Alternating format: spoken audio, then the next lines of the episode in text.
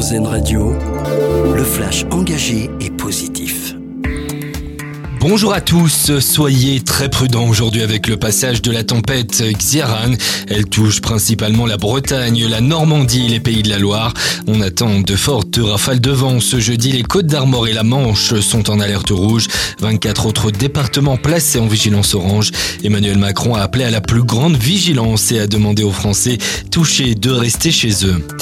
À la une également ce matin, ce sera une première. Le pape François va participer à la COP28 sur le climat aux Émirats arabes unis. Le souverain pontife multiplie les cris d'alarme face au réchauffement climatique.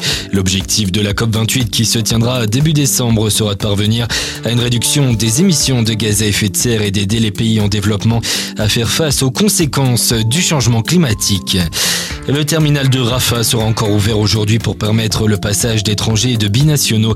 Plus de 400 personnes ont été évacuées ce mercredi de la bande de Gaza vers l'Égypte. Parmi les étrangers et les binationaux évacués, 5 Français a précisé le ministère des Affaires étrangères.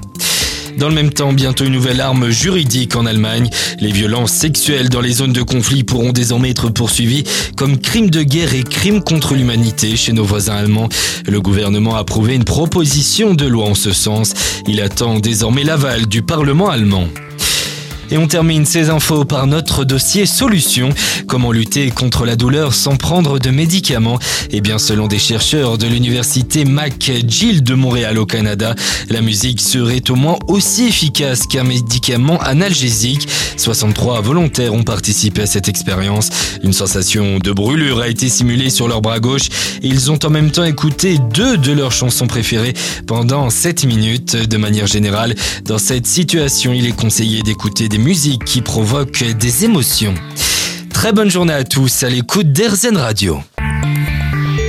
Vous venez d'écouter le flash engagé et positif d'Airzen Radio, une autre façon de voir la vie.